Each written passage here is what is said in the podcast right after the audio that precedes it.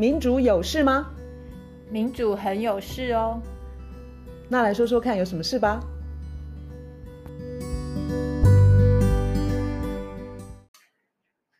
大家好，我们今天接着跟呃中研院地球科学所的汪中和老师继续来聊气候变迁这个问题。在上一次，汪老师谈到，就是今年在中国大陆长江它的水患非常的严重，所以呃，老师提到说，中国将来不会有太多时间来照顾我们，因为两边都需要为自己接下来的气候灾难做出很多的阴影。那我想到说，当大陆还有其实还有日本，对不对？他们在对付水灾、台风的时候，台湾这边等于是相反，就是我们一方面会觉得我们躲过好多个台风，可是另外一方面，我们现在尤其是农民可能感受特别的深刻，就是台湾现在是某种程度的算是旱灾，可以这么说嘛？那老师能不能呃帮帮我们了解一下这个气候，这个极端气候它到底是怎么样的运作方式？我们到底该等于是该要多么的害怕，或是多么的要加强自己这方面的如何因应？对。是，呃，气候暖化它在我们地表累积了过量的能能量。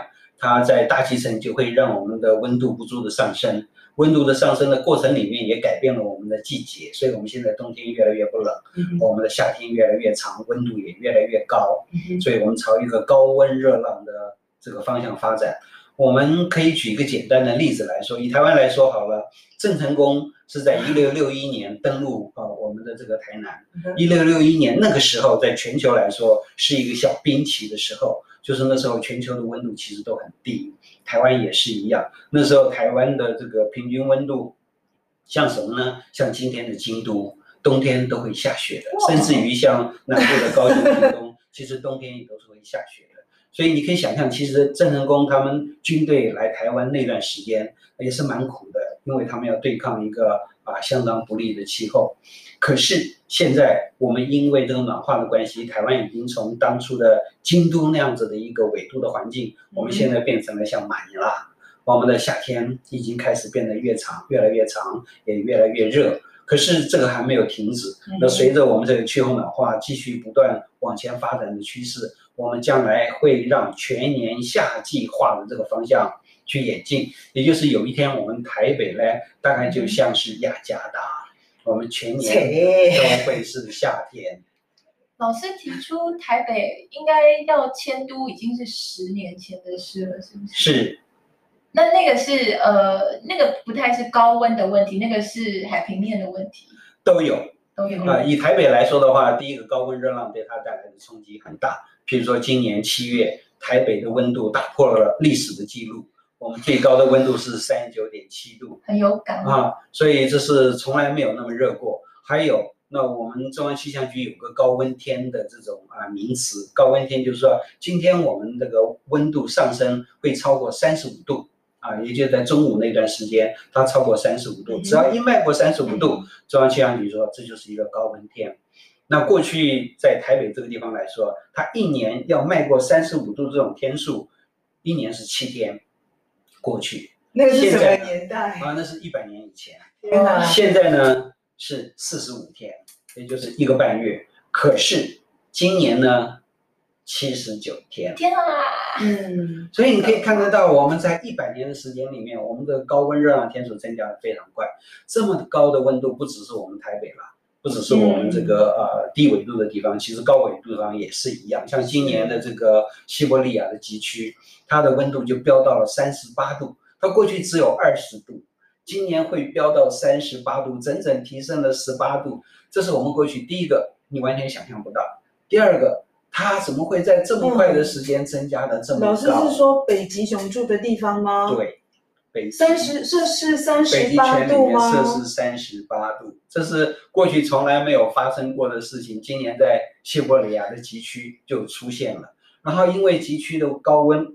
这么这么这么热，然后延续的时间这么长，所以就影响到了整个极区的它的这个生态环境。其中影响最大的一个就是在北极圈里面最显著的就是北冰洋那北冰洋因为过去都是低温，所以它都是呃冰，冰块。那因为是这个浮冰吗？海洋，所以都是海冰，就是海里面结的这个厚厚的冰。是。可是今年因为太热了，所以今年到了呃九月，每一年这个北冰洋的海冰啊，它其实就像那个我们的这个呃一年四季的这个起伏一样。冬天的时候它长得特别大，因为特别冷，嗯，所以又厚又广。它最广的时候可以达到一万六千多平方公里啊，把整个的这个北冰洋通通都盖满了。然后到了这个过了这个春分。啊，太阳开始照到这个北极圈了以后，就一直到这个秋分，都是半年都是日照，所以它就开始慢慢慢慢吸收了很多热量，它就开始变小。最小的时候就是在秋分的前后，它的海冰的面积会最小。所以自从这个北冰洋就是北极圈在三百万年以前形成以来，它每一年都是大小大小这样周期的起伏，呃，从来没有这个呃。这个闪失过，但是自从我们开始有了气候暖化，它这个大小开始有了一个趋势，有了一个方向，嗯、也就是它大的时候就不会像以前那么大，会那个比较小一点。嗯、可是它小的时候就越来越小，就变得越来越面积越低，然后它的厚度越薄。那水都到哪里去了？蒸发掉了，都蒸发到我们的大气层里面去了。还有这个水本来它是海冰嘛，它融化了以后，当然也流到我们的海里面，啊，就是存在我们的海海里面，就像我们杯子里面的冰块，你温度升高了，它也会融化一样。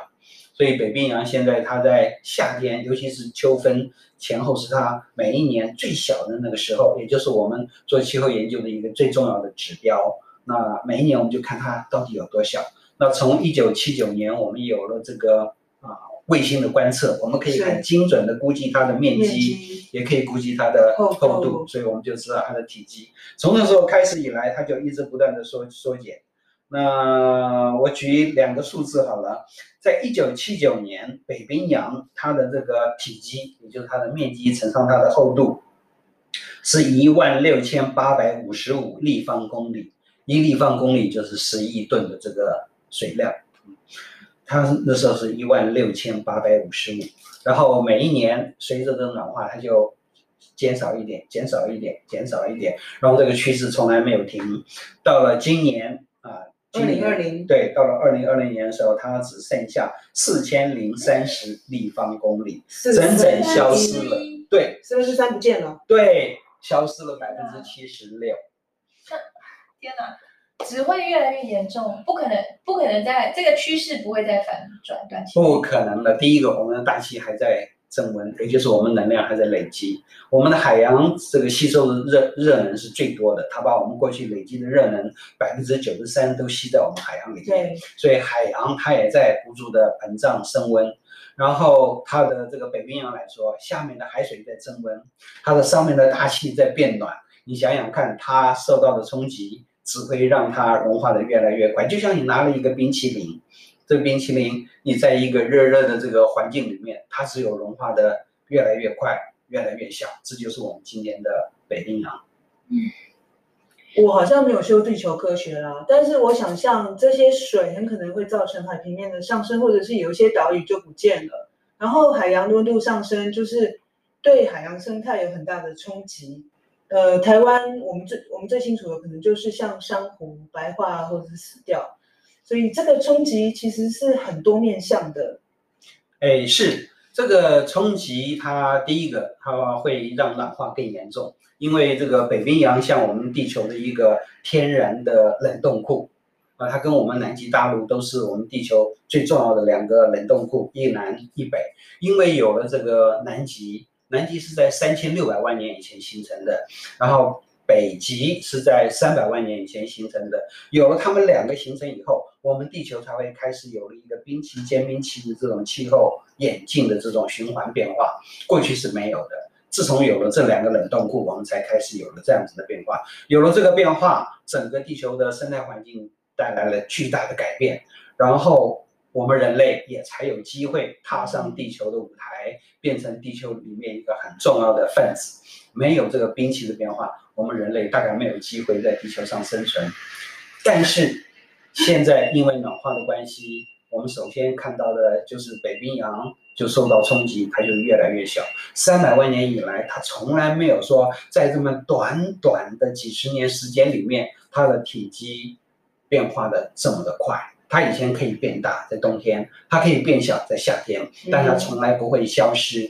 但是以我们现在看到的情况，北冰洋就会消失不见，就是少了一个冷冻库。我们家里没有了一个冷冻库，冰箱就会不冷，所以我们地球它的升温就会越来越严重。那第二个，影响所有的生态环境。您刚刚讲到，譬如说北极熊，它那边的海里面的生物都会开始这个找不到他们过去熟悉的环境。它就开始从地球上消失了。第三个就是，它会让旁边的这些高山的冰川、两极的冰原融化的更快。北极，呃，它北冰洋是海里面的冰，所以就像我们杯子里面的冰块一样。我们杯子里面冰块你再融化，那杯子的水不会增加，因为它原来就是在水里面。是。那但是它旁边有一个岛，这个岛叫做格陵兰。格陵兰是我们台湾的一百倍以上的那么大。可是它是叫做岛，可是它的那个冰的这个厚度啊，还有它的这个面积，通通融化的话，可以让整个海平面，因为它是在陆上，所以它一融化都会注入到我们的海盆，就像我们洗澡水，你放了很多的水，排不掉，所以水位就会上升。那我们现在可以估计，大概可以让我们全球的海平面上升七点四公尺。天哪！全部融化。平均。去上升，只是一个格陵兰岛，就会让全球的海平面上的上升七点四公尺。那现在这个北冰洋，它过去很大，很稳定，它就是格陵兰岛的保护伞。它任何在外面带来的冲击，北冰洋都可以把它缓解，把它调节掉，所以让这个呃格陵兰岛从几百万年以来就很稳定的在里面成长。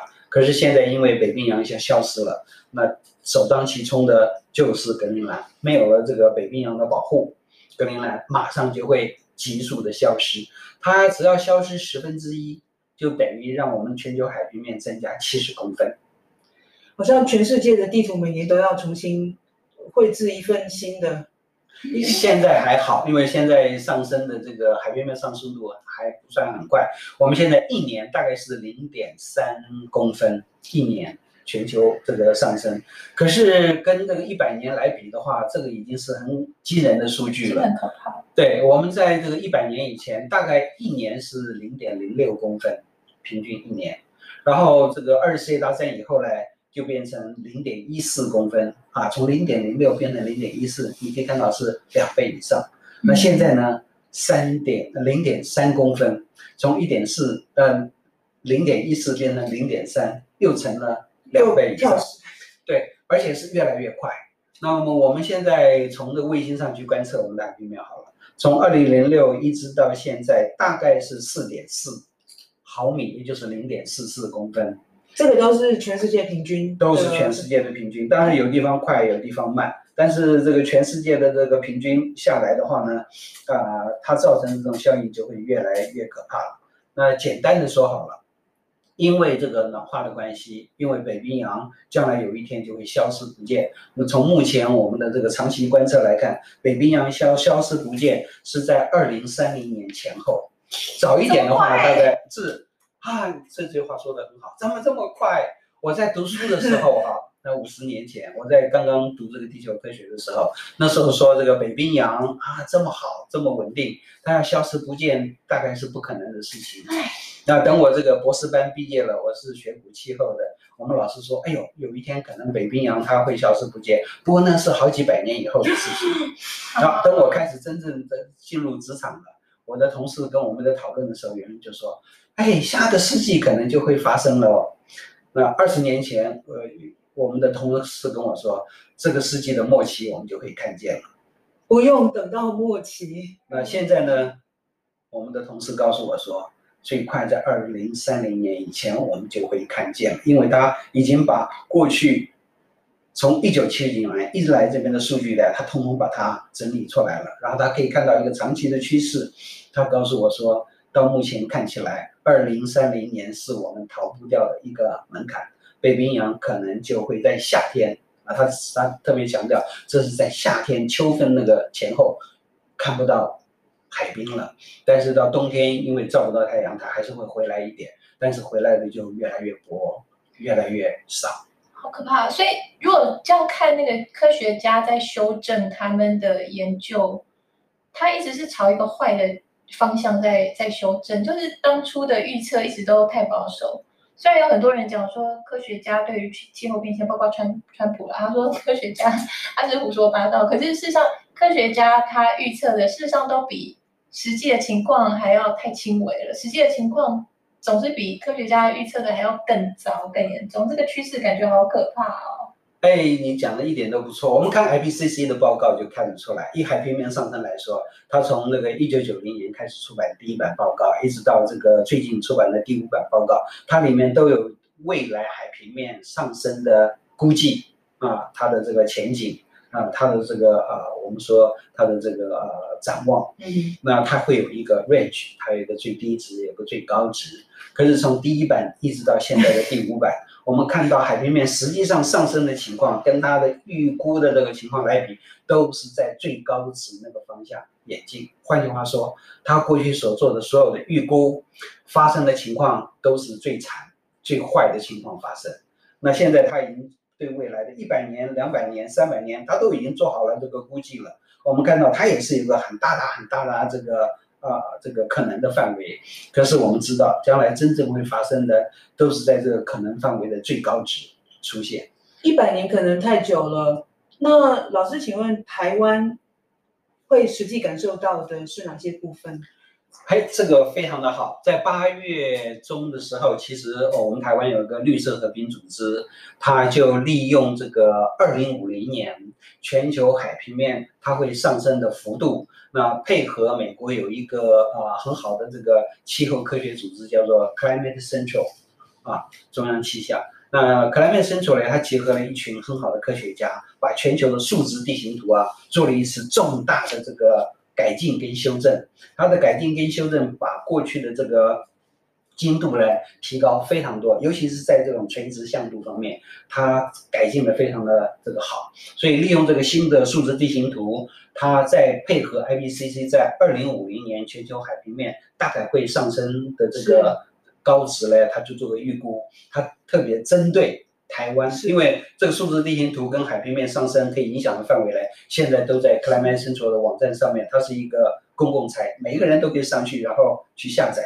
然后我那个那个绿色和平呢，就把台湾六都将来在二零五零年，不过三十年哦，它会被淹没的地方，它就把它通通标出来。然后他也做了一些视觉的图形，不寒而栗。对，然后他也告诉大家说，将来这个受到的冲击，哪个地方最严重，什么地方最可怕。是，所以我们举个例子来说好了，嗯、我们现他只针对六都了。是，六都里面这个影响最广的是台南市，因为台南那个地方非常低平，嗯、所以海平面只要上升一点，它淹没的范围就非常的大。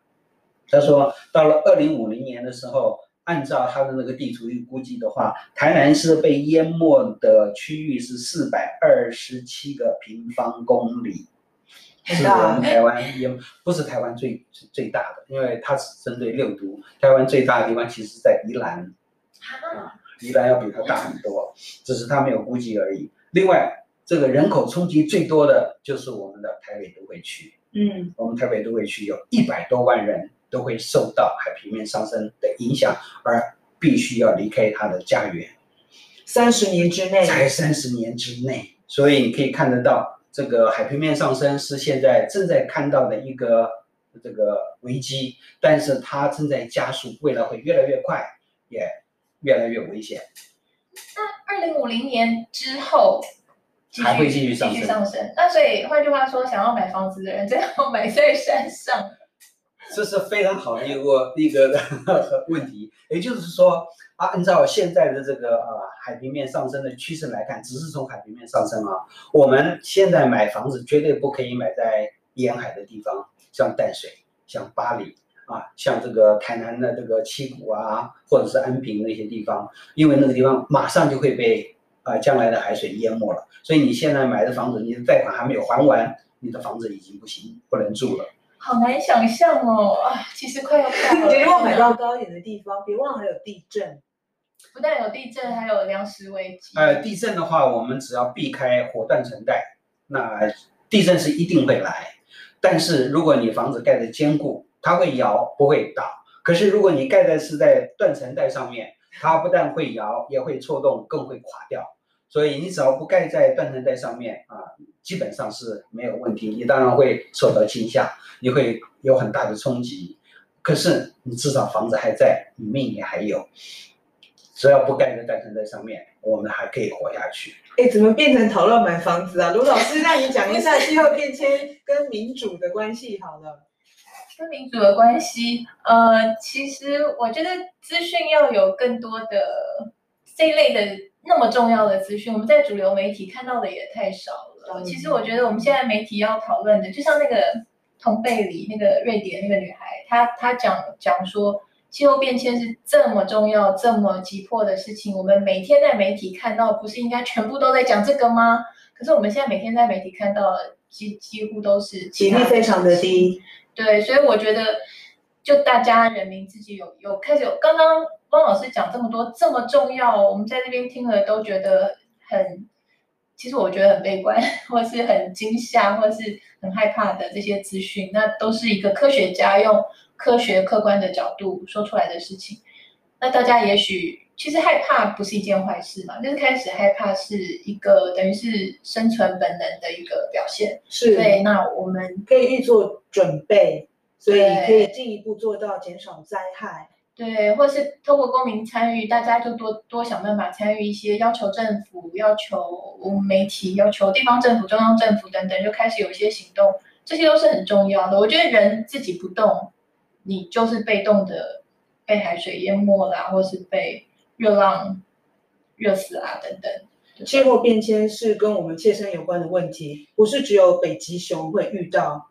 我们每次看到那些环保或者是讲气候，就是直接给你看一一张北极熊受，就是那叫什么瘦骨如柴，北极熊可怜北极熊的照片。实际上，气候变迁是会影响到我们每一个人的实际生活。是。它的冲击其实是呃，从我们的日常每一个层面，它影响到我们的饮水，影响到我们的粮食，影响到我们居家的安全，影响到我们的健康。我们很谢谢汪老师今天来跟我们讲气候变迁的相关的问题跟接下去的发展。他现在除了呃做广播，也常常写文章以及应邀论坛，就是在。讲更多气候变迁对呃环境跟地球带来的影响，包括醒报，还有一个叫做 Needs Radio，N E E D S Radio，有一个节目叫做嗯地球 ICU，是地球的加护病房，是在每个礼拜五的六点下午呃傍晚六点，那拜托大家多多去接触跟吸收这方面的资讯。这个世界只有靠大家多去听、多去接触、多去诚实的感受，才有救。没有没有什么其他的方法。好，今天谢谢汪老师。谢谢汪老师。然后我们我们已经可以确定，他还会继续来我们的 Podcast 的节目。我们需要听更多这种相关的资讯。今天先说再见喽，拜拜，拜拜。